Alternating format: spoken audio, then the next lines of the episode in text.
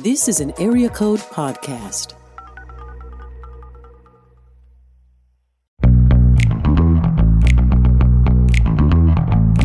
You're listening to the Table of Malcontents, where Aaron Armstrong, Dave Schrader, and Barnabas Piper talk about the books they love and a few they really don't to help you be a better reader.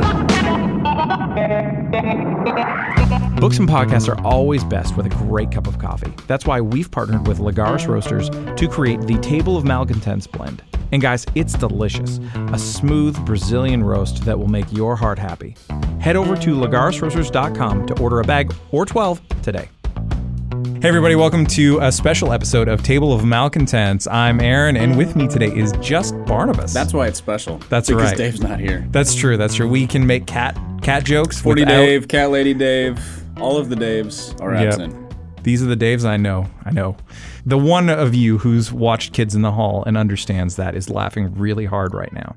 But uh, You know, every that's time I it. hear the name Dave, this will tell you my era. I have like just a quick, almost like subliminal messaging type of image of, of Dave Matthews. really, Well, because for a long time Yeah. he was like he was just Dave. I like I like to listen to Dave. Yeah. And then I was reminded of this because I was at a concert a couple days ago, and the Mm-hmm. opening band was not very good. That's why they were the opener. Mm-hmm. And every single one of their songs was profoundly influenced by a late '90s or early 2000s like rock or pop group, and Dave Matthews was was one of them, and it was.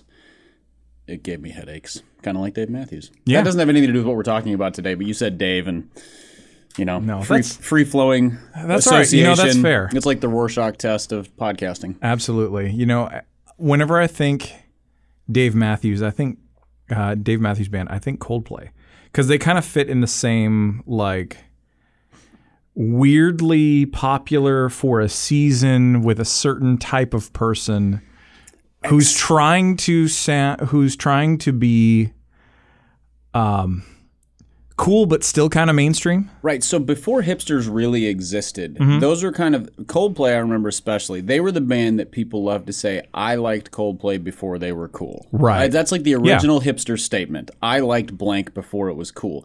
Now, like nothing ever gets cool. That's the new hipster thing. Like everything's ironic and nothing is cool. So Mm-hmm. that no longer applies.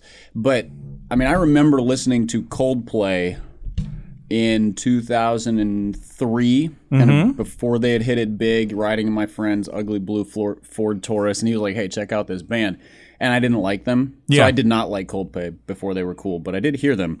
Dave Matthews, I don't know, like, I don't know that they were ever that. I feel like they were just sort of, they just sort of took over the music scene, and I can never figure out why. I think it's because white dudes with guitars needed something more than Wonderwall to play. Fair. And they were like, well, it's this. And then we've got John Mayer. He came up next. So, Gosh. John and Dave ruining music for white boys with guitars. That's true. That's true. Or really girls around white boys with guitars, let's be honest. Yeah, that's actually more accurate. So, but uh, that's that's not what we're going to talk about today. No, thankfully, no. got Instead, that out of the way. that's right. Instead, so Are we at six minutes of banter yet, though? oh, we're getting close. Okay. we're around Have three. we lost that listener yet? I hope so. Because I feel like ever since she was like, lose the six minutes of banter, we were like, no, we're going to do eight. We're Yeah. going to lose the six and go to eight. that's right. Just for you, listener. well, you know, the people who are into the banter, that's what they come for, really. You know, occasionally we'll talk about a book, and that's and that's about it. But uh, today, since it's just the writers in the room, we're going to talk about the writing process. Is there a more pretentious phrase than the writing process? If there is, I haven't found it yet. to chew on that one. Maybe it'll come to mind. But I feel like that phrase, like even saying like this is my writing process, makes me immediately feel like I should apologize and go like take a shower. Yeah, that's fair. It's kind of gross. That's Fair. Well, to be fair, it's also really sweaty in here, so you might need to take a shower that's anyway. The, maybe that's the shower. yeah, that's the shower impetus. there you go, there you go. But uh, but I mean, you and I both have we, for lack of a better word, we do have a process that we follow, um, even if that process only makes sense to each of us. Um, so we thought we'd give a little bit of insight into that. That's an important point though, because I think people, especially those who are trying to figure out how to like how to write a book, not just how to write, you know, Yeah. an essay or a blog post. They always want to know like what's the the best writing process, and the answer is there isn't one. Correct. I think. So you it, it- there has to be some conglomeration of habits, practices, disciplines, ideas that just work for you. Yeah. Oh, totally. And and I mean, what you'll find, and I mean, certainly what I find. I don't know if you have this experience, but um, how I like my process changes from project to project. Yep. It's what makes sense for that piece, and also like for whether it's length, um, purpose, whatever it is. So stage of life. You Yeah. know, if you depending on your circumstances. So you go read a book like On Writing by Stephen King, and he talks about his writing process. It's of no value to me whatsoever because you know what he does for a living? He writes, which means he can get up in the morning and all he has to do that day is write and then figure out how to break up his time. You and I have full time jobs. We have kids. We have a church that we're invested in. I think mm-hmm. we, we may even have some friends. Like you, you start to figure out how to fit writing into life, and all of that professional writer nonsense, it just doesn't apply at all. Yeah. have- it, it becomes a matter of prioritization and scheduling, and what are you going to sacrifice really? Like, what are you giving up to make this happen? right, and I know certainly that thing for me is often sleep. it's the, it's the easiest thing to give up because it's you know you're not allowed to say you're going to give up your kids, despite that being a, kind of a, a tempting option sometimes. Um, not allowed to you know if you're you know if you're leading something at church, maybe you can step away from that for a time. Be like, hey, somebody else lead this class or whatever, lead a small group. But even that, like that's usually a commitment. Certainly can't step away from full time work, although you can take days off. Yes. Um, I usually do that in every book. I usually, which each, each of my books, I've usually taken about a week off total. You know, whether it's in one day at a time or kind of a, a block of time. Um, but again, then you're kind of sacrificing vacation days because those are days you could have been at the beach or visiting family over Christmas or something like Yeah. that. Um, but yeah, so you sleep is the easiest thing. You just stay up late and drink too much coffee, and then you wake up tired the next day and do it again. Yep, that's right. And by the and by the end, you're a, a monster who suddenly loves cats, and you don't know why. That's never happened to me. No? Monster, yes. Cats, no. Okay, there you go. And somehow Dave doesn't do this and still loves cats. So I don't think there's a correlation between that and cats. All right. All right, and so go walk me through without like the the granular details. Sure. From I think this might be an idea for a book to here editor, here's my finished manuscript. Right. Well, a big piece of that for me is, I mean, aside from the paralyzing uh, fear of failure, and that often will make me set something aside for a good long while because I'm not sure I have something worth saying, or, um, or I just don't think that what I've got is is necessarily right for me to start um, at that particular time. Um, what often will happen is is an idea will sit in the in the back of my head for a long time before I can actually start working on it. But what often will happen is is that once it's like okay, I want to see what I can do here. It's I start work workshopping it in on a blog, and um, and that's really helpful for me is because it's just I'm I'm playing with ideas. I'm noodling noodling, trying to figure out what the voice is for for a particular project, and seeing if I actually have something worth saying. Because it might be that what I think is an idea for a book is actually just a thousand words, and if it's just Yeah. a thousand words, then then I don't need to worry about it beyond that. So so I can take care of a, an idea really really quickly, and that tells me do I have more to say? Do I not? Uh, an example of that is um, a post series that I did for uh, for for the church a few years ago, back when they first launched. The whole idea was was uh, the the title of the series was Letters to a New Believer, and so it was it was advice that I wanted to give that I wished I had had when I was a brand new convert at the age of twenty um, versus being 35. Um, That was a long time ago. It was a long time ago, you know. I'm 40 this summer. 35 was like three months ago for me. I remember those days fondly. Yeah, yeah. That's Wasn't a great year, but you know, I made it. but it was a year. Yeah. You got through. If you live through a year, it's not the worst year. Exactly, exactly. So, so that was kind of the thing with that one is, is I just started working through that, working through some of those those major beats, and then I had someone else actually tell me, "Hey, you should actually turn that into a book."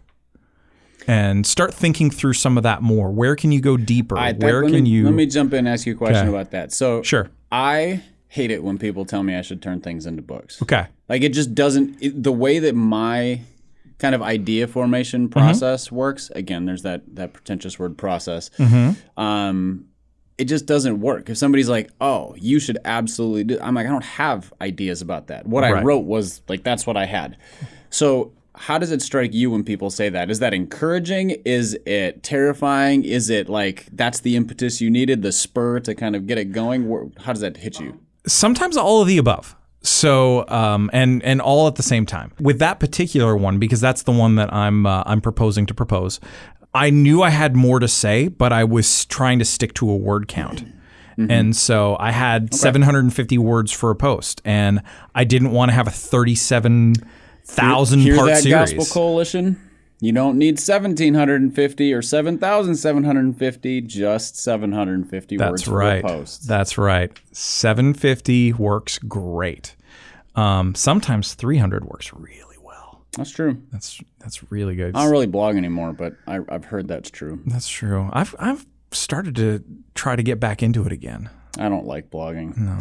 It's, again, there, that's another, I guess that's part of a writing process, writing style thing too. Like Mm-hmm. the process you're describing is not at all what I would do. Right. But you were in the middle. I'm Yeah, not, yeah, yeah. No, it's fine. you. But It's yeah, fine. I blogging to expect kind of to to test out ideas or see like that's just not that wasn't my evaluation process. Yeah.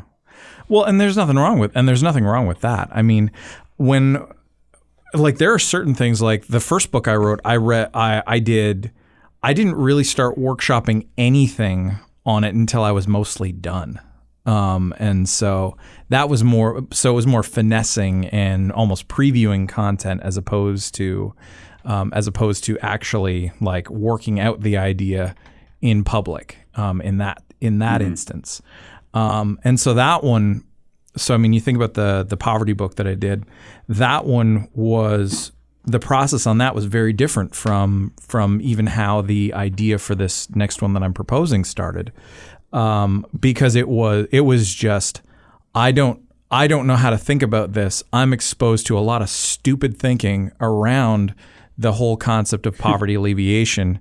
Um, because unfortunately, there's a lot of smart people who say really stupid things in that space so how do we how do we think how do I think better about it? How do I think biblically about it? And how do I not fall into the trap of, you know, we can save the world nonsense? Um, and that was what led me through that process. And my starting point, of course, being the Bible. Well, let's see what the Bible says, and being able to trace the trace the origins of, of poverty through like to the fall itself and how and how that that theme comes up again and again and again throughout scripture mm-hmm. while tracing tracing the narrative of redemption. So so it's it's kind of fun to be able to do stuff like that. And then Yeah. yeah. Yeah. And so it was just i started writing it Yeah. just to see what would happen. And i was doing it in my off time on top of blogging and on top of all my daily work um, and so it was really tiring Yeah. Yeah, I mean, I if you want to if if you think that there is a leisurely life of writing and that's sort of like it, it just seems sort of like a romantic notion. I think you are sorely mistaken. it's true there's a lot of self-doubt Well, even I just Sometimes. mean I just mean even like the time that it takes because Yeah. if you want to make a living as a writer, you have two options. You get really lucky or you hustle to the point of like working your fingers to the bone. Y- Mm-hmm. which means writing a ton of crap that you don't want to write right because that's what pays the bills. So you're bidding on marketing copywriting and contracting work and web copy and just just junk writing yeah where you're like, I'm just using all the adjectives I know to describe a product I would never purchase. That's mm-hmm. what that is. And you get paid in $100 and $200 and $50 and $11 and 8 cents per word and whatever else. And you're usually having to go extract payment out of people. That's the life of a writer until you till you get to that sort of privileged lucky position of maybe you're a staff writer for a website. There are not very many of those. That's sort of like being a professional athlete kind of yeah just in terms of the percentage of those people. Uh, or you write a book that sells really well, but again, you have to keep doing that because very few books will pay you enough year over year to to set you up for you know like a salary. Yeah, totally. And there's no benefits with those either. There's no days off. There's no health benefits. There's no vacation days. There's no nothing. It's just you get an advance, and most advances are enough to like pay off a credit card or maybe buy a new fridge or whatever. Yeah. They're not, you know, they're not life changing money. All that to just sort of like squash the romantic idea of life as a writer. I just, mm-hmm. I was very comfortable with that because I was like, I don't, I don't want that life anyway. Sure. I would be bored if all I did was write and sit by myself. I don't dig isolation that much. So mm. you might have a different take on that. I do I do like being by myself a lot. I like it for about a week at a time. You know, so going away for a week to write is great, but like mm-hmm. I don't want to spend all day every day doing that. That Right. sounds that sounds a little bit like claustrophobic to me. Right. Well, you tend to be like you said you're an extrovert. So so you tend to be energized a little bit by people, certainly at least people you like. Um at a minimum. Um Yes. Not- Whereas- not, all humans. yeah. Sorry, listeners. whereas I'm exhausted even by people I love dearly. I mean, I'm most exhausted by the people I love most dearly, but that's because they're my children. Sure. And children are exhausting. Absolutely, Um, absolutely. Well, I had uh, we I had one of our coworkers here at Lifeway. We we were doing some personality profile kind of stuff. We did this one thing, and a consultant was reviewing it and was just like, "So, what do you do exactly?" And I'm like, "So, I'm basically I'm a spokesperson for for the Gospel Project, and so I'm out. I'm talking to people mm. at conferences. I'm you know on phone calls. I'm doing this that. I also do podcast speaking. Blah blah blah blah blah." And he's like, You're tired all the time. And I said, Yeah, I could tell you that. Correct. So, so I'm just saying the So the, the- idea of the the romanticized writer's ri- life. The little writer's shack in the woods sounds really nice to Aaron. oh my gosh, does it so, ever? all right, here's another question about writing style process. Are you a are you a write at home person? Are you a write at coffee shops person? Are you like a hole up in a quiet place? Do you need like what what is your writing environment? I'm most effective in a coffee shop. Okay. Um, Me too. Yeah, um, background noise is really helpful. I even kind, I even kind if I'm of wish putting my I kind of wish we had like the the English university town thing Mm-hmm. where you know you have like the pub set up where you're like you can get tea or coffee or you can get something else. Um, and Mm-hmm. we don't know anything about that uh, though. uh, yeah, hypothetically speaking, um, pint glasses of something ish. Coke. Um, but because you know you spending like seven hours a day in a coffee shop, that's a lot of coffee. it's a lot of coffee. or it's a lot of I feel like I'm imposing, or the seats get uncomfortable or whatever. So Yeah. yeah, I kind of wish we had more options, but. I mean, yeah. you just go. You know, I have a rotation of places that I go to, and so I try not spend about more than about three hours in any one place, just for um, just for courtesy and respect, and make sure I make sure I pay my rent. I get antsy after three hours in one place anyway. Yeah. Like sitting, sitting. So when my dad writes, Mm-hmm. it's like hole up in an office or like a library carrel or something. For I mean, he can do eight to twelve hours a day. You know, like I- I don't break get break that. to eat lunch and drink Coke Zero. Sure. and that's about it. And I, yeah, that sound. I mean, that's robotic to Yeah. me. Now that said, I sat in um, on Epic because I was crunched on my deadlines. I had um, I took a couple of weekends where I just sat at the in uh, in the common area in the factory in Franklin, and I just sat there and I just was grinding that thing out. And Deadlines are good for that. they're really good for that. I I'm like that leading up to a deadline. Yeah, where I mean I can I can go from 7 a.m. to 5 or 6 p.m. You know, breaks for food or whatever. Yeah. Go walk around the block, get some fresh air. But like, Yeah. I can do that if the deadline is you know if it's if it's Saturday and I'm doing that and the deadline is Monday. yeah. But if I've got a week plus, See, I was I was doing it with three weeks to go. So But yeah, I mean, it depends on workload. I, Yeah. I always, my habit is always, and kids don't do this in school. It's a terrible idea. Works for me, but probably isn't good for you.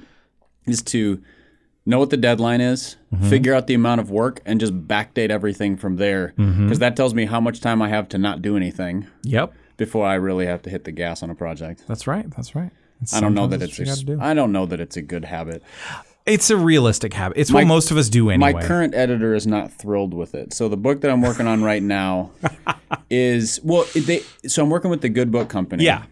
and great editors. Everybody I've talked to who's written with them, so we have a number of friends who have published with them. Love working with them. They say they're great. They improve the books. The editors are great to work with. They you know they really dig in, but they have a very different process where they rather than doing what I just described and turning in a whole manuscript at the deadline, they want things submitted chapter by chapter. Mm-hmm.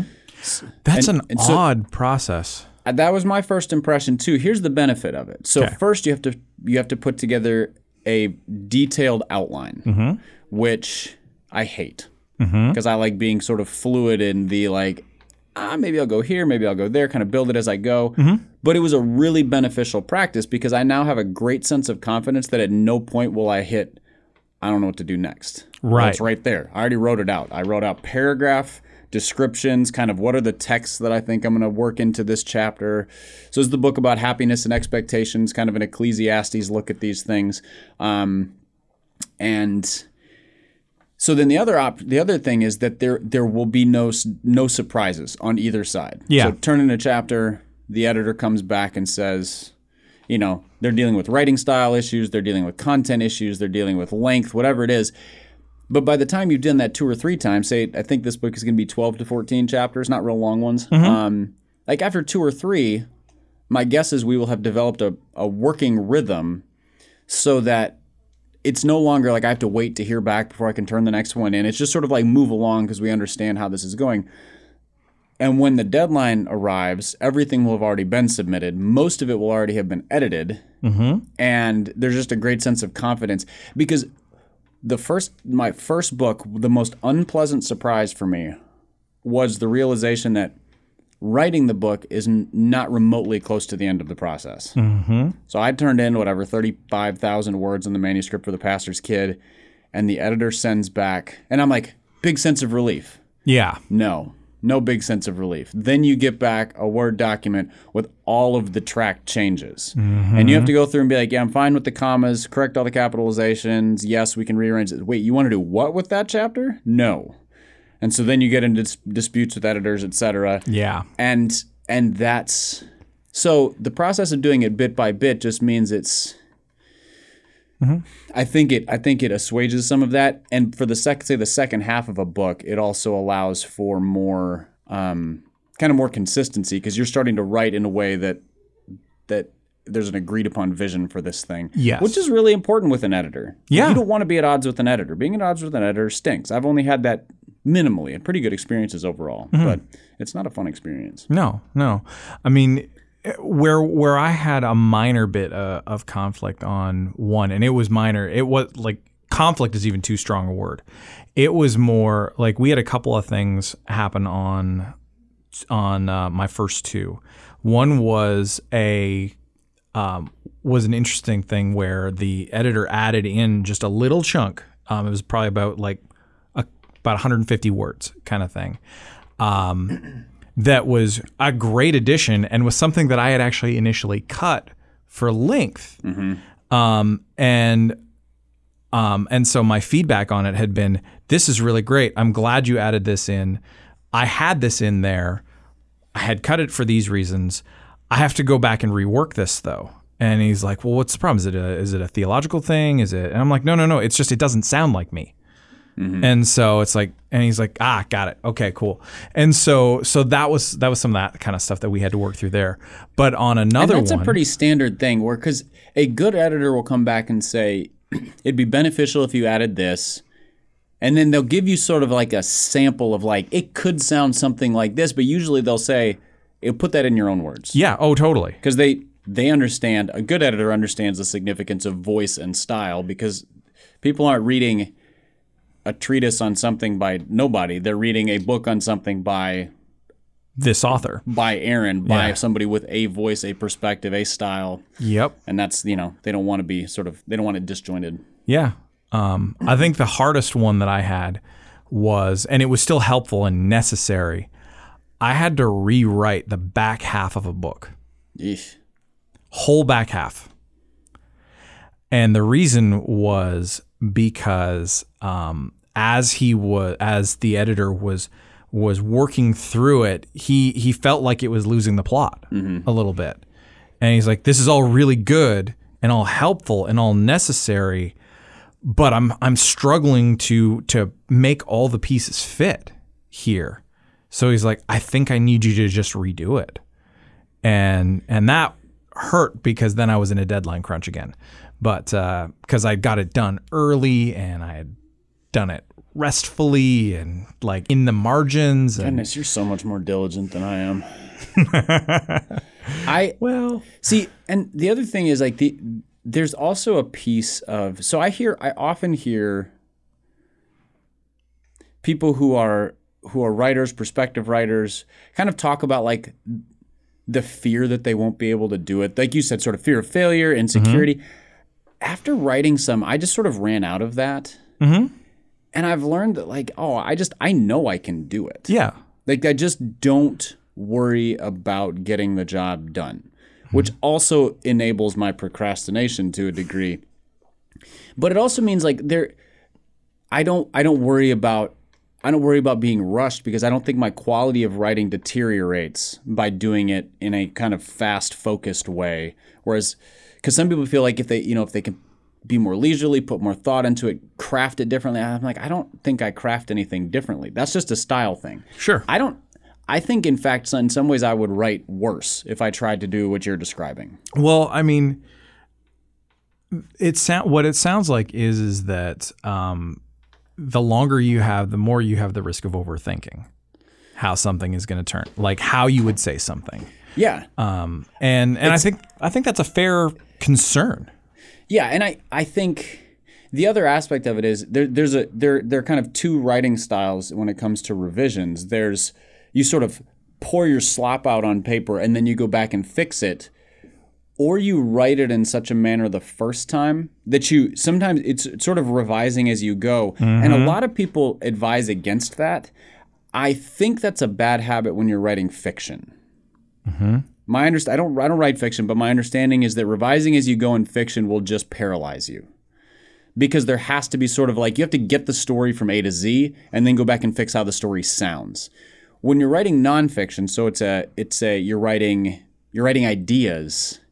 Like you already know the A to Z, and so then the whole writing process is how am I doing this, um, and, and not sort of what is this thing, and so that's another piece of it is the I I tend to write that way, so there's a lot of just and I outline everything by hand.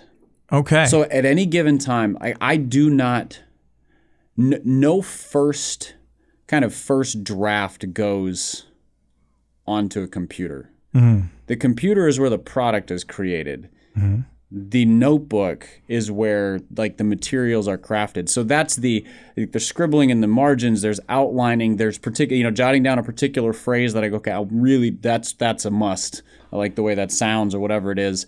Um, and it just sort of looks like this the etchings of a madman yeah. but that enables me then when i sit down to type it out i've already kind of cleaned up the mess i've tightened up the ideas i know where the paragraphs are going or the, the chapter is going and that that for me is a, a key part of the process too because because i hate editing on screen Yeah. I just like I don't mind going through and just hit accept. Like when an editor sends me stuff, my temptation is just hit it, accept all changes. Yeah. like yes, just all of them, whatever. Because I don't like computers are not a pleasant reading or creating experience for me. They're mm. purely utilitarian. So all of that happens in these notebooks that you know are then filled up with just gibberish Yeah. and trashed. Yeah. And see, I have such a terrible case of left-handed dude that I can't like I wouldn't I wouldn't even be able to make sense of my of my chicken scratch. Um, like I'm waiting for uh, an archaeologist 100 years, 150,000 years from now to find uh, find a journal of mine and be like, what was this? Yeah. This just looks like scribbles. Are you a perfectionist? I I have a habit of being. Okay. See that I'm not. Yeah. And that I have a really high standard for writing. Mm-hmm. But I don't think in terms of perfectionism, which means that when so that that means two things. One, it means that what I know that what I'm turning into an editor just needs work. Yeah. I and I tell them that I'm like, this was my best effort. I'm counting on you to point out all the places I need to improve this. Yeah. Because I'm assuming that I need to. Yep. And I could read it five more times, and I don't know that I would see any of them. But the other is that I don't assume that any of my books are kind of finished. Sure. They're finished enough. yeah. And so th- there's a sense in which I think people want to have 100% satisfaction with their written work, and you just won't. You just come to the place where you're like, this was my best effort, my best contribution to. So I did a book on Pastor's Kid, I did a book on Faith and Doubt, book on Curiosity. Like, are any of those the definitive word on those things? No. My hope is that they are the right kind of contribution to connect with the right kind of reader, mm-hmm. and that I didn't say anything terrible or stylistically just crappy. Right. But I mean, that's that's kind of it. Yeah. And I think perfectionism is a it's a terrible bane for writers. It, it definitely can be. I mean, for me, it is more. Did I say it the way I wanted to say it? And that's the way. And um, I care a lot about. I don't know if it's if it's more than other people do, but I care about I care about how a the rhythm of of my writing a lot. Like there's a and there is a a certain uh, almost a meter that um, carries through a lot of a lot of my work. That is like it's it basically almost has a has a sound to it, Yeah. um, and that it's like I can tell right away when it's like someone doesn't get it um, when they're when they're editing my work that it just doesn't it doesn't feel right Yeah. in that way. And so I have to do a lot of work there. But for me, like I'm constantly like I am by the time it's someone is seeing my first draft, it's probably my fifth or sixth. And it is all done on the computer. yeah. Doing um, outlining is actually really hard for me at times because um, I didn't really learn how to do that well. Um, but I mean, I was the guy who would pull, you know, pull 2,500 word essays out of his rear end in in college. Yeah. Um, the night, the the day after it was due. So I um, didn't yeah, I didn't outline um I didn't outline well until I started writing The Pastor's Kid and I realized like this is people people will say, "Oh, it's 10 chapters, like 10 blog posts." Like, not if you want to write a good book. nope. They have to they have, they have to build on each other, refer back to each other. This has to be a single idea, um, or it's a collection of essays, which is a whole different style. Right. And and so I had to figure out how to outline and use my previous pieces of the outline. So outline it chapter by chapter, and then go back and go, okay, I said this here. I don't need to say it again here. That's redundant. And my editor caught a couple things where they were like, you you used this exact same verse here to say a related thing. I don't think you need it in both places. You know, and thank God for good editors who catch stuff like that. Or what you were describing with the voice, just stylistically, an editor who's not sitting down and going, "This is not proper English." Yeah. Yeah, because I'm like that. If everybody wrote everything properly, we would all sound the same and be boring. There has to be kind of the the unique writing flourish of a, of an author for it to to matter. Absolutely. Absolutely. Yeah, I appreciate I appreciate editors who who understand voice and tone. I have been I have not I have never been more frustrated than one editor who kept trying to change things that I did on purpose. Hmm. You know, sort of the you put together a longer complex compound sentence to express something and then you follow it up with like something short and punchy just again just to to to alter the pace the rhythm so that it doesn't become droning or monotonous using one word sentences periodically but not like Rob Bell who mm-hmm. writes 80% in three word sentences or less which is barely English Yep. Um, and they they just kept wanting to break up the compound sentences so they wanted every sentence to be like eight words instead of you know 16 words three words right. 12 words seven words where there's a there's a cadence and a and a Yeah. you know it sounds like a person talking Yeah. And uh, yeah, it was just one of those things where I'm like, even they haven't read William Zinsser apparently, because even Zinsser talks about like, isn't this more enjoyable to the ear of the reader than this? Yeah. All right, one last question. Right, I know we yep. got to go. Yep. What are your thoughts on the advice write like you speak? generally there is the short version is I don't think it's helpful because speaking, um, if you write the way you speak in a certain sense, um, so here's what. Let me back that up. There's a sense in which yes, you should write like you speak, in that your your spoken your spoken voice and your written voice should line up. So what you read should sound should have a have the same kind of feel as listening to listening to the person. But it is not terribly You're listening to the Table of Malcontents, where Aaron Armstrong, Dave Schrader, and Barnabas Piper talk about the books they love and a few they really don't to help you be a better reader.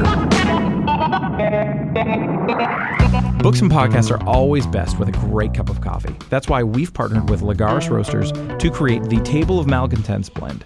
And guys, it's delicious. A smooth Brazilian roast that will make your heart happy.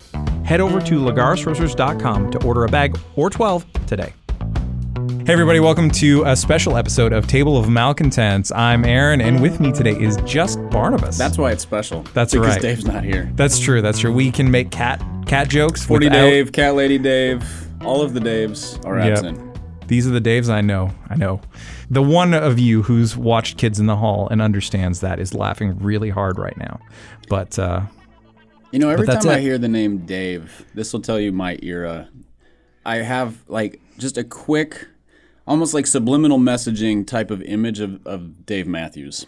really, Well, because for a long time Yeah. he was like he was just Dave. I like I like to listen to Dave. Yeah. And then I was reminded of this because I was at a concert a couple days ago, and the Mm-hmm. opening band was not very good. That's why they were the opener. Mm-hmm. And every single one of their songs was profoundly influenced by a late '90s or early 2000s like rock or pop group, and Dave Matthews was was one of them, and it was. It gave me headaches, kind of like Dave Matthews. Yeah. that doesn't have anything to do with what we're talking about today. But you said Dave, and you know, No, free free flowing. That's right. You know, that's fair. It's like the Rorschach test of podcasting. absolutely. You know, whenever I think Dave Matthews, I think uh, Dave Matthews Band, I think Coldplay, because they kind of fit in the same like weirdly popular for a season with a certain type of person who's trying to sa- who's trying to be um cool but still kind of mainstream. Right. So before hipsters really existed, Mm-hmm. those were kind of Coldplay. I remember especially they were the band that people loved to say, "I liked Coldplay before they were cool." Right. That's like the original hipster statement. I liked blank before it was cool.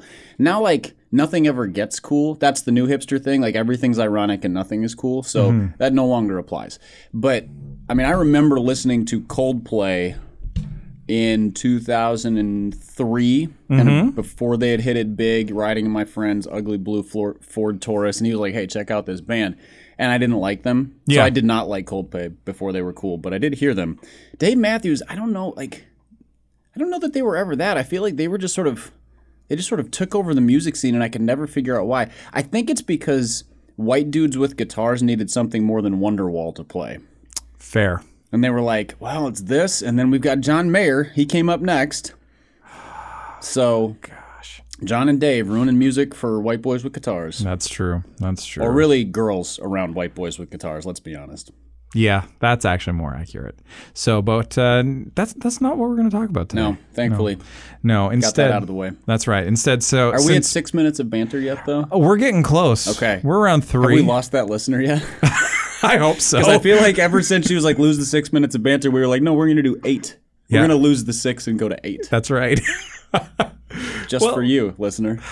well, you know, the people who are into the banter, that's what they come for, really.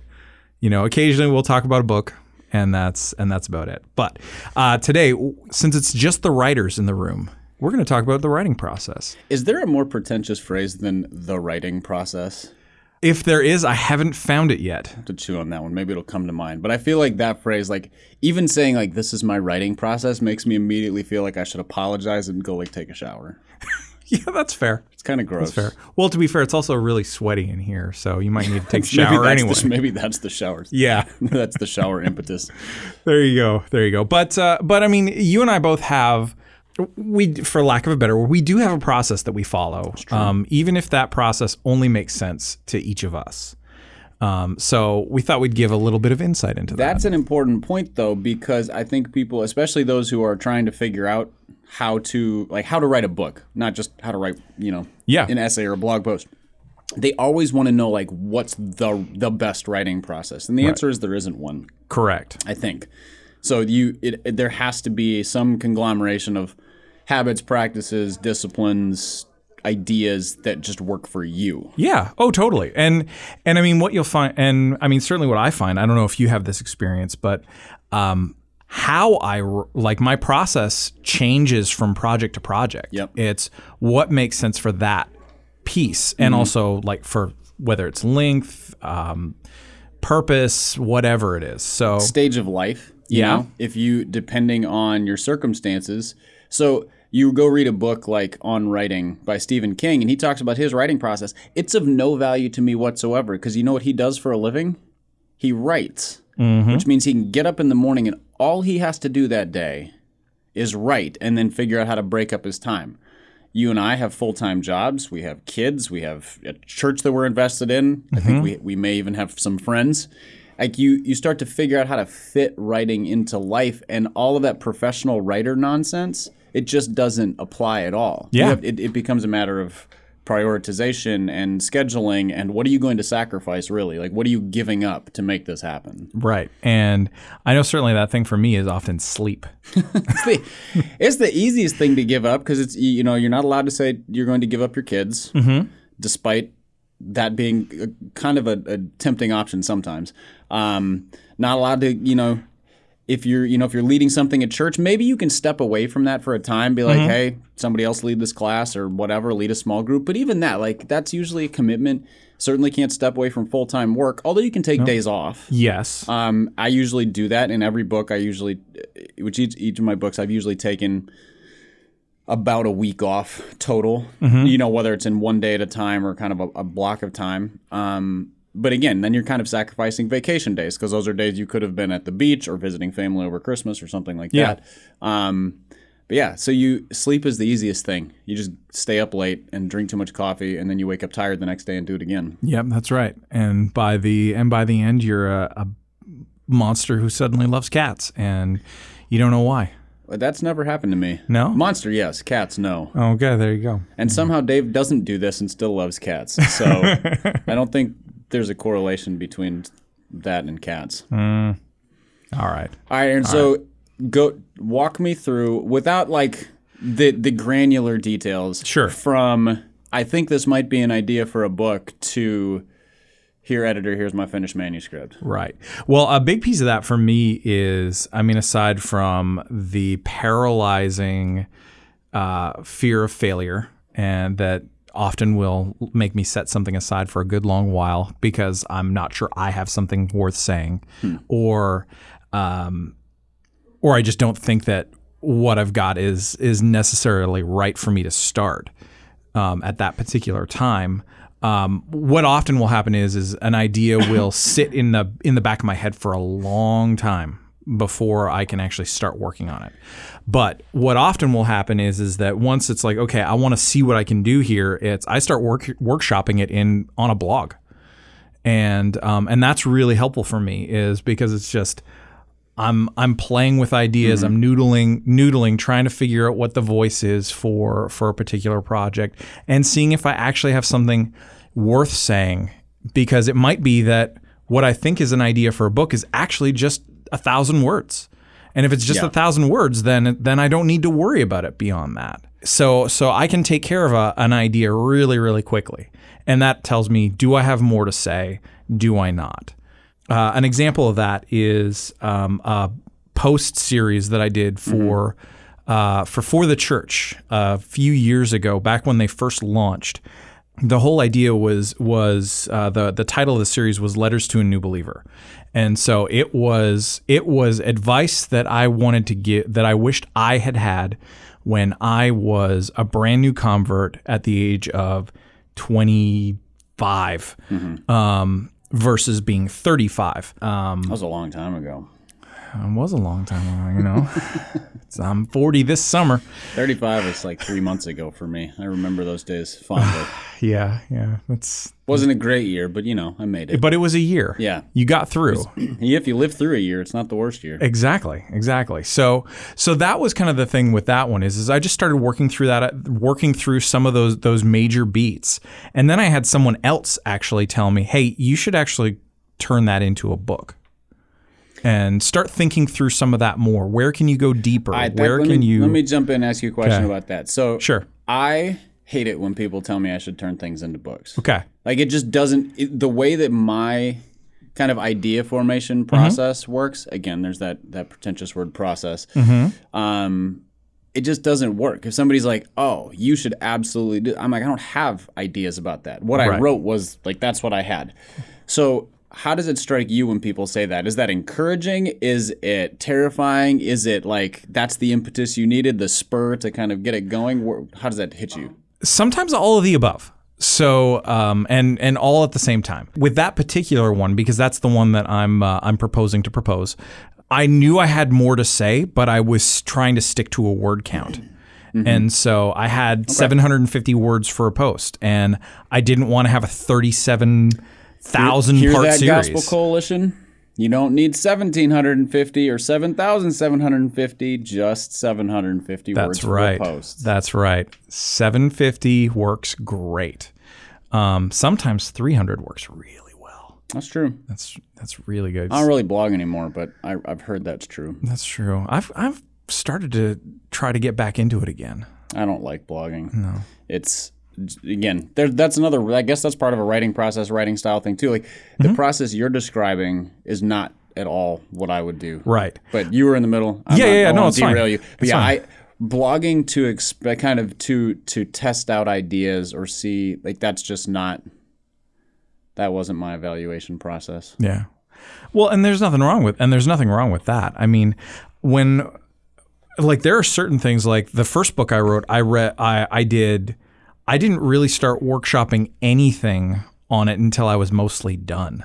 Um, and so that was more so it was more finessing and almost previewing content as opposed to um, as opposed to actually like working out the idea in public um, in that in that instance.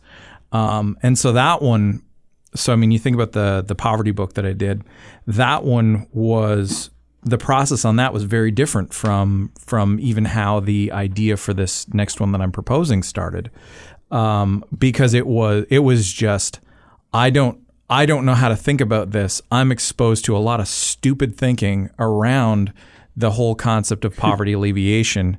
Um, because unfortunately, there's a lot of smart people who say really stupid things in that space so how do we how do we think how do I think better about it? How do I think biblically about it? And how do I not fall into the trap of, you know, we can save the world nonsense? Um, and that was what led me through that process. And my starting point, of course, being the Bible. Well, let's see what the Bible says, and being able to trace the trace the origins of, of poverty through like to the fall itself and how and how that that theme comes up again and again and again throughout scripture mm-hmm. while tracing tracing the narrative of redemption. So so it's it's kind of fun to be able to do stuff like that. And then Yeah. yeah. Yeah. And so it was just i started writing it Yeah. just to see what would happen. And i was doing it in my off time on top of blogging and on top of all my daily work um, and so it was really tiring Yeah. Yeah, I mean, I if you want to if if you think that there is a leisurely life of writing and that's sort of like it, it just seems sort of like a romantic notion. I think you are sorely mistaken. it's true there's a lot of self-doubt Well, even I just Sometimes. mean I just mean even like the time that it takes because Yeah. if you want to make a living as a writer, you have two options. You get really lucky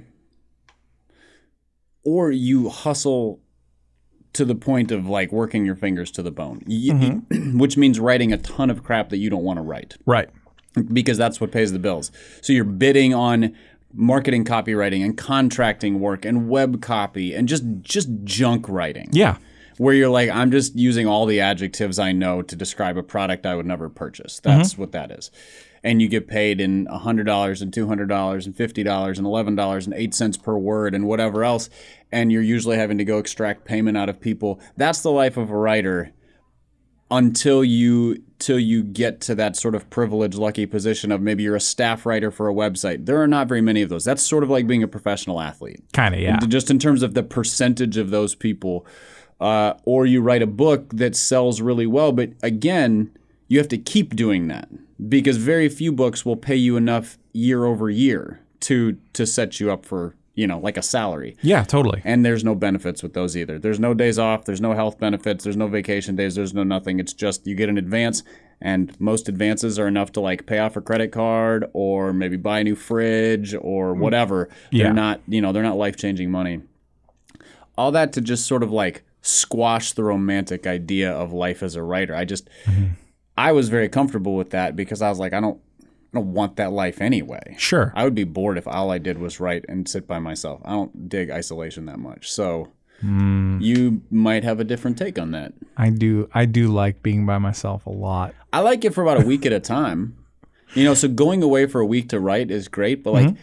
I don't want to spend all day every day doing that. That Right. sounds that sounds a little bit like claustrophobic to me. Right. Well, you tend to be like you said you're an extrovert. So so you tend to be energized a little bit by people, certainly at least people you like.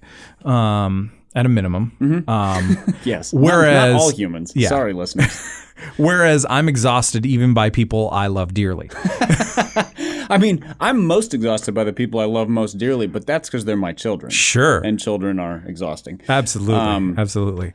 Well, I had uh, we I had one of our coworkers here at Lifeway. We we were doing some personality profile kind of stuff. We did this one thing, and a consultant was reviewing it and was just like, "So, what do you do exactly?" And I'm like, "So I'm basically I'm a spokesperson for for the Gospel Project, and so I'm out. I'm talking to people at conferences. I'm you know on phone calls. I'm doing this that. I also do podcast speaking. Blah blah blah blah blah." And he's like, You're tired all the time. And I said, Yeah, I could tell you that. Correct. So, so I'm just saying the So the, the- the- idea of the the romanticized The little writer's ri- life. The little writer's shack in the woods sounds really nice to Aaron. oh my gosh, doesn't so, ever. all right, here's another question about writing style process.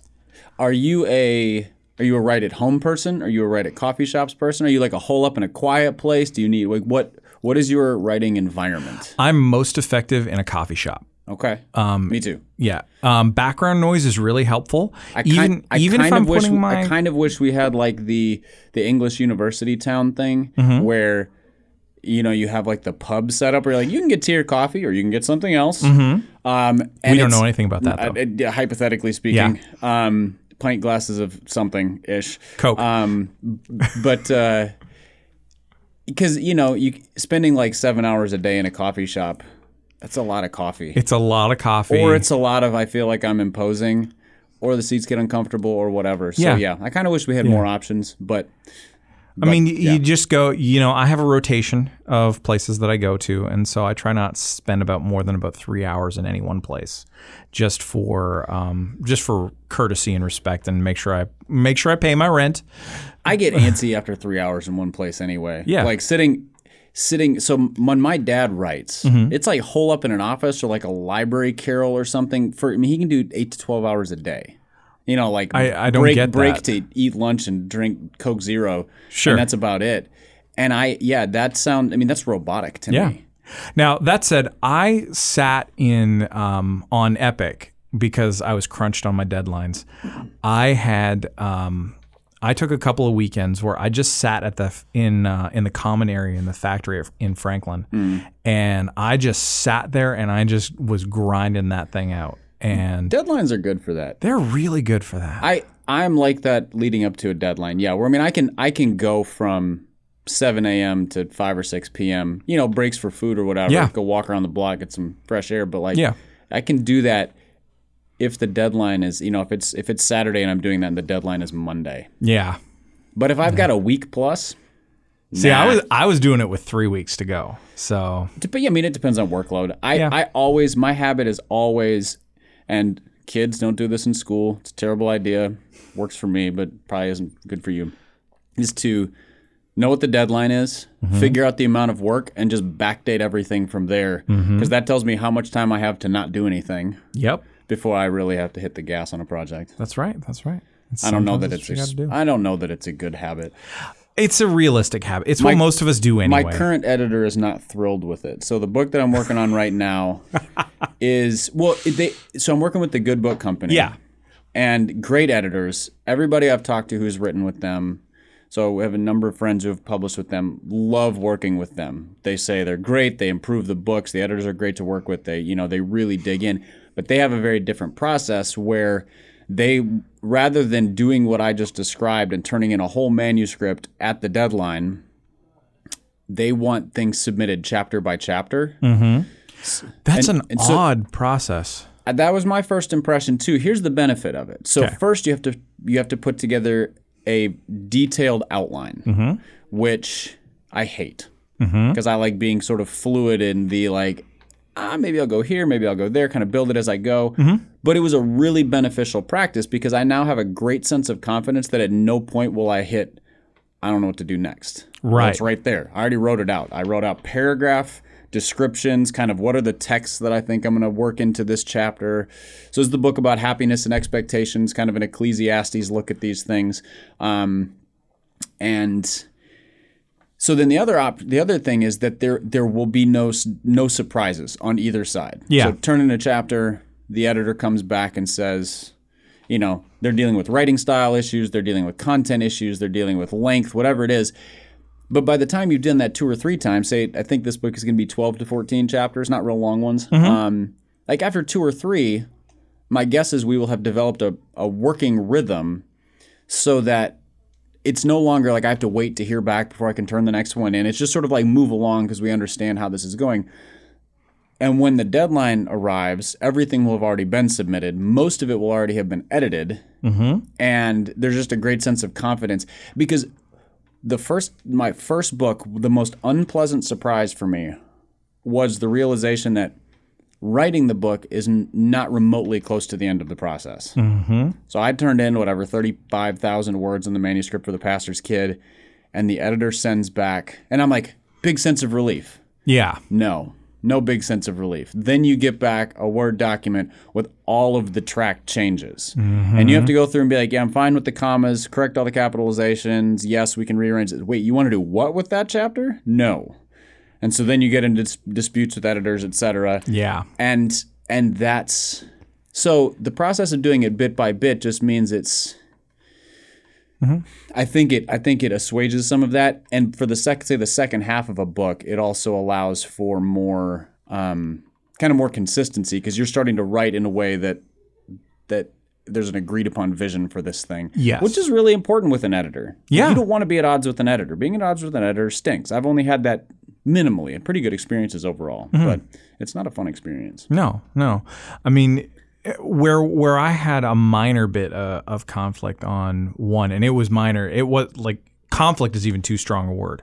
It was more like we had a couple of things happen on on uh, my first two. One was a um, was an interesting thing where the editor added in just a little chunk. Um, it was probably about like about 150 words kind of thing. Um, that was a great addition and was something that I had actually initially cut for length. Um, and um, and so my feedback on it had been, "This is really great. I'm glad you added this in. I had this in there. I had cut it for these reasons. I have to go back and rework this though." And he's like, "Well, what's the problem? Is it a is it a theological thing? Is it?" And I'm like, "No, no, no. It's just it doesn't sound like me." And so it's like, and he's like, ah, got it. Okay, cool. And so, so that was that was some of that kind of stuff that we had to work through there. But on another and that's one, a pretty standard thing where because a good editor will come back and say it'd be beneficial if you added this and then they'll give you sort of like a sample of like it could sound something like this but usually they'll say "Eh, put that in your own words yeah, oh, totally. because they they understand a good editor understands the significance of voice and style because people aren't reading a treatise on something by nobody they're reading a book on something by this author. by Aaron, by Yeah. somebody with a voice, a perspective, a style, Yep. and that's you know they don't want to be sort of they don't want it disjointed. Yeah. Um, I think the hardest one that I had was, and it was still helpful and necessary. I had to rewrite the back half of a book, Eesh. whole back half. And the reason was because um, as he was, as the editor was was working through it, he he felt like it was losing the plot a little bit, and he's like, "This is all really good and all helpful and all necessary." but I'm I'm struggling to to make all the pieces fit here.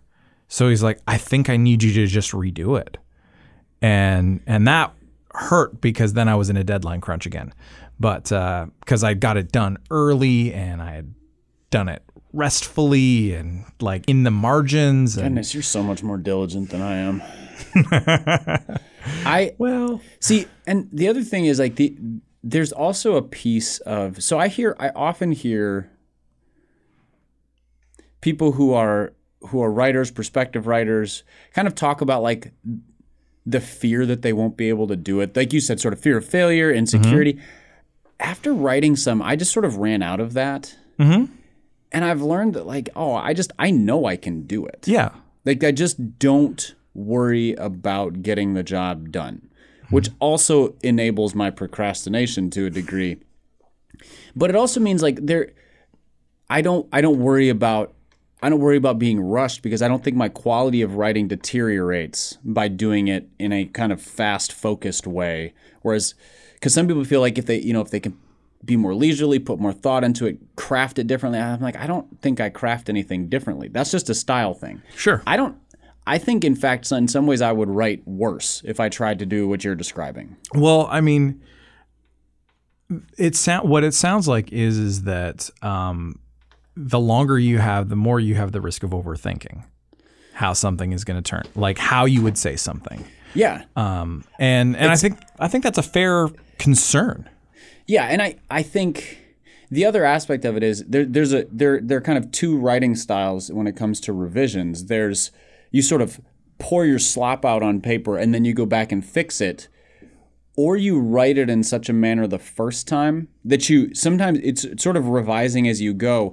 And a mm-hmm. lot of people advise against that.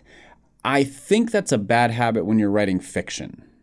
Mm-hmm. My underst- I don't I don't write fiction, but my understanding is that revising as you go in fiction will just paralyze you. Because there has to be sort of like you have to get the story from A to Z and then go back and fix how the story sounds. When you're writing nonfiction, so it's a it's a you're writing you're writing ideas. Like you already know the A to Z, and so then the whole writing process is how am I doing this? um, and, and not sort of what is this thing. And so that's another piece of it is the I I tend to write that way. So there's a lot of just and I outline everything by hand. Okay. So at any given time, I, I do not n- no first kind of first draft goes onto a computer. The computer is where the product is created. The notebook is where like the materials are crafted. So that's the the scribbling in the margins. There's outlining. There's particular you know jotting down a particular phrase that I go okay. I'll really that's that's a must. I like the way that sounds or whatever it is. Um, and it just sort of looks like this the etchings of a madman yeah. but that enables me then when I sit down to type it out, I've already kind of cleaned up the mess. Mm-hmm. I've tightened up the ideas. I know where the paragraphs are going or the, the chapter is going. And that that for me is a, a key part of the process too, because because I hate editing on screen. Yeah. I just like I don't mind going through and just hit accept. Like when an editor sends me stuff, my temptation is just hit it, accept all changes. Yeah. like yes, just all of them, whatever. Because I don't like computers are not a pleasant reading or creating experience for me. They're mm. purely utilitarian. So all of that happens in these notebooks that you know are then filled up with just gibberish Yeah. and trashed. Yeah. And see, I have such a terrible case of left-handed dude that I can't like I wouldn't I wouldn't even be able to make sense of my of my chicken scratch. Um, like I'm waiting for uh, an archaeologist 100 years, 150,000 years from now to find uh, find a journal of mine and be like, what was this? Yeah. This just looks like scribbles. Are you a Um, perfectionist? I I have a habit of being. Okay. See that I'm not. Yeah. And that I have a really high standard for writing. Mm-hmm. But I don't think in terms of perfectionism, which means that when so that that means two things. One, it means that what I know that what I'm turning into an editor just needs work. Yeah. I and I tell them that I'm like, this was my best effort. I'm counting on you to point out all the places I need to improve this. Yeah. Because I'm assuming that I need to Yep. and I could read it five more times, and I don't know that I would see any of them. But the other is that I don't assume that any of my books are kind of finished. Sure. They're finished enough. yeah. And so th- there's a sense in which I think people want to have 100% satisfaction with their written work, and you just won't. You just come to the place where you're like, this was my best effort, my best contribution to. So I did a book on Pastor's Kid, I did a book on Faith and Doubt, book on Curiosity. Like, are any of those the definitive word on those things? No. My hope is that they are the right kind of contribution to connect with the right kind of reader, and that I didn't say anything terrible or stylistically just crappy. Right. But I mean, that's that's kind of it. Yeah. And I think perfectionism is a it's a terrible bane for writers. It, it definitely can be. I mean, for me, it is more. Did I say it the way I wanted to say it? And that's the way. And um, I care a lot about. I don't know if it's if it's more than other people do, but I care about. I care about how a the rhythm of of my writing a lot. Like there's a and there is a, a certain uh, almost a meter that um, carries through a lot of a lot of my work. That is like it's it basically almost has a has a sound to it, Yeah. um, and that it's like I can tell right away when it's like someone doesn't get it um, when they're when they're editing my work that it just doesn't it doesn't feel right Yeah. in that way. And so I have to do a lot of work there. But for me, like I'm constantly like I am by the time it's someone is seeing my first draft, it's probably my fifth or sixth. And it is all done on the computer. yeah. Doing um, outlining is actually really hard for me at times because um, I didn't really learn how to do that well. Um, but I mean, I was the guy who would pull, you know, pull 2,500 word essays out of his rear end in in college. Yeah. Um, the night, the the day after it was due. So um, I didn't yeah, I didn't outline um I didn't outline well until I started writing The Pastor's Kid and I realized like this is people people will say, "Oh, it's 10 chapters, like 10 blog posts." Like, not if you want to write a good book. nope. They have to they have, they have to build on each other, refer back to each other. This has to be a single idea, um, or it's a collection of essays, which is a whole different style. Right. And and so I had to figure out how to outline and use my previous pieces of the outline. So outline it chapter by chapter, and then go back and go, okay, I said this here. I don't need to say it again here. That's redundant. And my editor caught a couple things where they were like, you you used this exact same verse here to say a related thing. I don't think you need it in both places. You know, and thank God for good editors who catch stuff like that. Or what you were mm-hmm. describing with the voice, just stylistically, an editor who's not sitting down and going, "This is not proper English." Yeah. You know, because I'm like that. If everybody wrote everything properly, we would all sound the same and be boring. There has to be kind of the the unique writing flourish of a, of an author for it to to matter. Absolutely. Absolutely. Yeah, I appreciate I appreciate editors who who understand voice and tone. I have been I have not I have never been more frustrated than one editor who kept trying to change things that I did on purpose. Hmm. You know, sort of the you put together a longer complex compound sentence to express something and then you follow it up with like something short and punchy just again just to to to alter the pace the rhythm so that it doesn't become droning or monotonous using one word sentences periodically but not like rob bell who writes 80% in three word sentences or less, which is barely English. Yep. Um, and they they just kept wanting to break up the compound sentences, so they wanted every sentence to be like eight words instead of you know sixteen words, three words, right. twelve words, seven words. Where there's a there's a cadence and a and a Yeah. you know it sounds like a person talking. Yeah. And uh, yeah, it was just one of those things where I'm like, even they haven't read William Zinsser apparently, because even Zinsser talks about like, isn't this more enjoyable to the ear of the reader than this? Yeah. All right, one last question. Right, I know we yep. got to go. Yep. What are your thoughts on the advice, write like you speak? generally there is the short version is I don't think it's helpful because speaking, um, if you write the way you speak in a certain sense, um, so here's what. Let me back that up. There's a sense in which yes, you should write like you speak, in that your your spoken your spoken voice and your written voice should line up. So what you read should sound should have a have the same kind of feel as listening to listening to the person.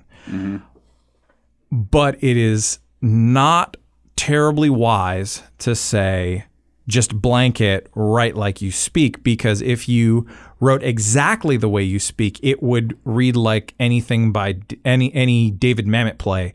When I think there's just it, I think when people say that, what they're trying to do is help people to not feel the read to write formally. Mm-hmm. So they're they they're they're juxtaposing formal versus spoken or verbal. Sure. Those are not the juxtapositions. Formal is a writing style, but the juxtaposition is ear of the reader versus ear of the listener. Mm-hmm. We have a pretty conversational tone on this podcast Generally. If you sat down and um, wrote out this podcast, if a listener did, like we're going to transcribe this, it would read like gibberish. Even the paragraph that you just spoke about answering that question, you interrupted yourself twice. There was ums and ahs, all of which sounds incredibly normal. Yes. Nobody was lost by what you were saying. Nobody was having trouble following. Doesn't read well.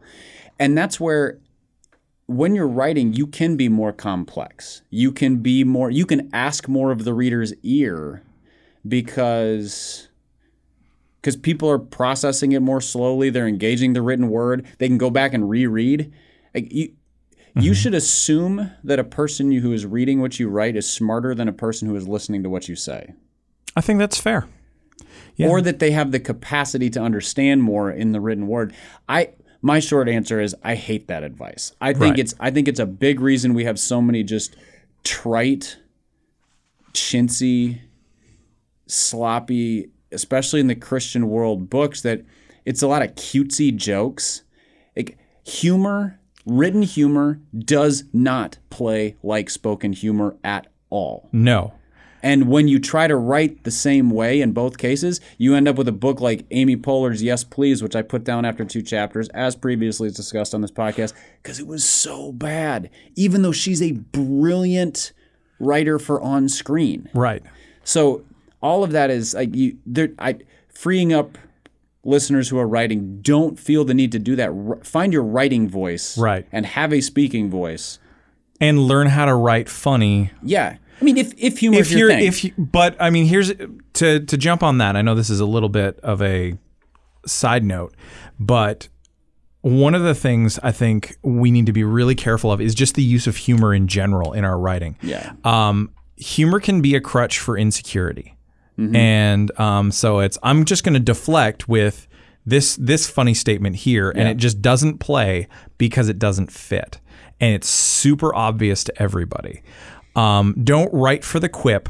Write for write for the write for the point that you're trying to Yeah. make. if you're a funny person, it comes through.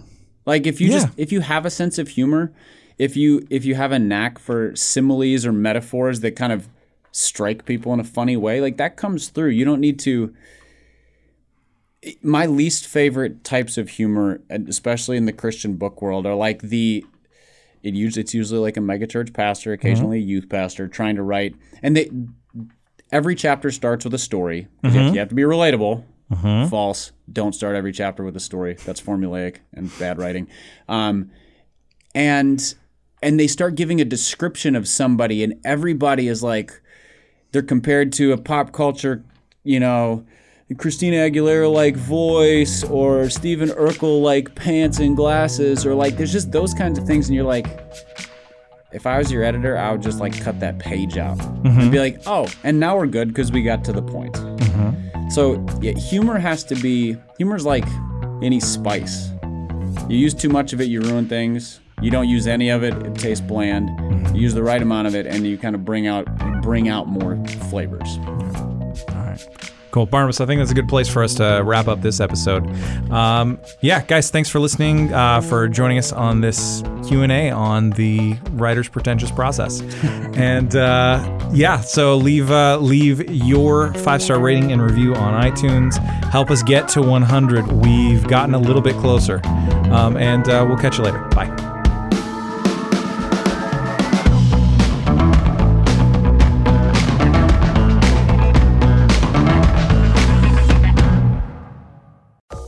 This is an Area Code Podcast.